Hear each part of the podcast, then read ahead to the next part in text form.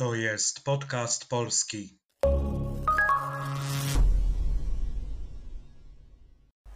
Cześć, ja nazywam się Przemek, a to jest kolejny odcinek podcastu polskiego. To jest podcast dla osób, które uczą się języka polskiego i chcą popracować nad rozumieniem ze słuchu i nad wzbogaceniem słownictwa. Dla osób, które chcą mieć kontakt z żywym, mówionym językiem. Dzisiaj czwarta i ostatnia część opowieści o mojej podróży do Jordanii w marcu tego roku. Zachęcam do posłuchania i poczytania części pierwszej, drugiej i trzeciej, które znajdziecie na blogu. Ze Swemych wyjeżdżamy w środę 9 marca rano.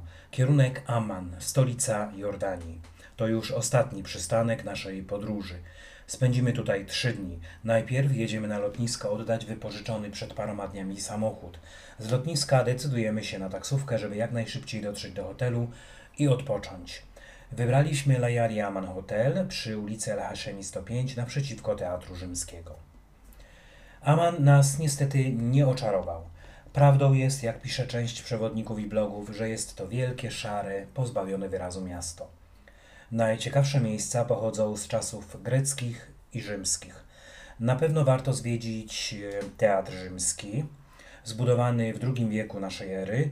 Jak nazwa wskazuje, to pozostałość z czasów rzymskich. Mógł on pomieścić 6 tysięcy osób. Słynie z fantastycznej akustyki. Sprawdziliśmy, rzeczywiście w górnych rzędach słychać to, co się mówi w dolnych. Wstęp dwa dinary jordańskie, z Jordan Pass gratis. Warto wspiąć się na Jabal el-Qala, czyli wzgórze z cytadelą. Rozpościera się stąd piękny widok na całe miasto i teatr rzymski. Jest tutaj kilka obiektów wartych zobaczenia. Wśród nich jest świątynia Herkulesa, a właściwie jej pozostałości w postaci kilku kolumn, z kolei z niegdysiejszego pałacu Majadów z VII-VIII wieku naszej ery do dzisiaj zachował się hol z piękną kopułą. Są tutaj też ruiny domów z czasów Umajjadów i cysterna, która służyła do transportu wody do pałacu. Kolejnym obiektem są ruiny świątyni bizantyjskiej z VI wieku. Nie zostało po niej wiele, ale wciąż można podziwiać części mozaik zdobiących podłogi. Wstęp na wzgórze kosztuje 2 dinary, z Jordan Pass gratis. W samym mieście e, warto zajrzeć do wielkiego meczetu Husseini który znajduje się pośrodku targu. Jest to jeden z najstarszych meczetów w Jordanii. Został zbudowany w 1932 roku przez króla Abdullaha I w miejscu dawnego meczetu pochodzącego z VII wieku. Oficjalnie turyści nie mogą wchodzić do środka. Można za to wejść do meczetu króla Abdullaha I przy ulicy Sulejman el Nabulsi, około 3 km od Teatru Rzymskiego. Wyróżnia się pięknym niebieskim dachem i mozaiką. Pochodzi z lat 80. XX wieku, ale warto tutaj podjechać i oglądnąć obecną architekturę sakralną Jordanii. Wstęp dwa dinary. Aman to nie tylko meczety i ruiny, to przecież stolica kraju i tętniące życiem miasto.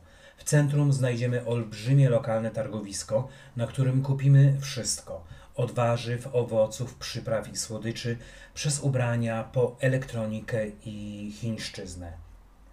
Nie brak tutaj też lokalnych, małych, a przede wszystkim tanich restauracji i jadłodajni. Jeśli nie chcecie zapłacić fortuny za obiad, koniecznie wybierzcie któryś z lokali usytuowanych wewnątrz targowiska. Wieczorem zaś wybierzcie się do bardziej eleganckiego pubu czy kawiarni przy Rainbow Street, nowoczesnej ulicy w górnej części miasta, oddalonej nieco od centrum. W niektórych pubach podają nawet alkohol. Jeśli będziecie mieli okazję, koniecznie spróbujcie knafę. To deser robiony z kremowego serka i różanych aromatów. Jest on panierowany, smażony, polewany miodem i zwykle obsypany pokrojonymi pistacjami. Serwuje się go na ciepło. Tym słodkim akcentem kończymy dzisiejszy odcinek. Zapis tego podcastu wrzucam na podcastpolski.pl. Jeśli nie chcecie przegapić żadnego odcinka, polubcie profil podcastu polskiego na Facebooku, zerknijcie też na Instagram. Linki znajdziecie na blogu. Do usłyszenia.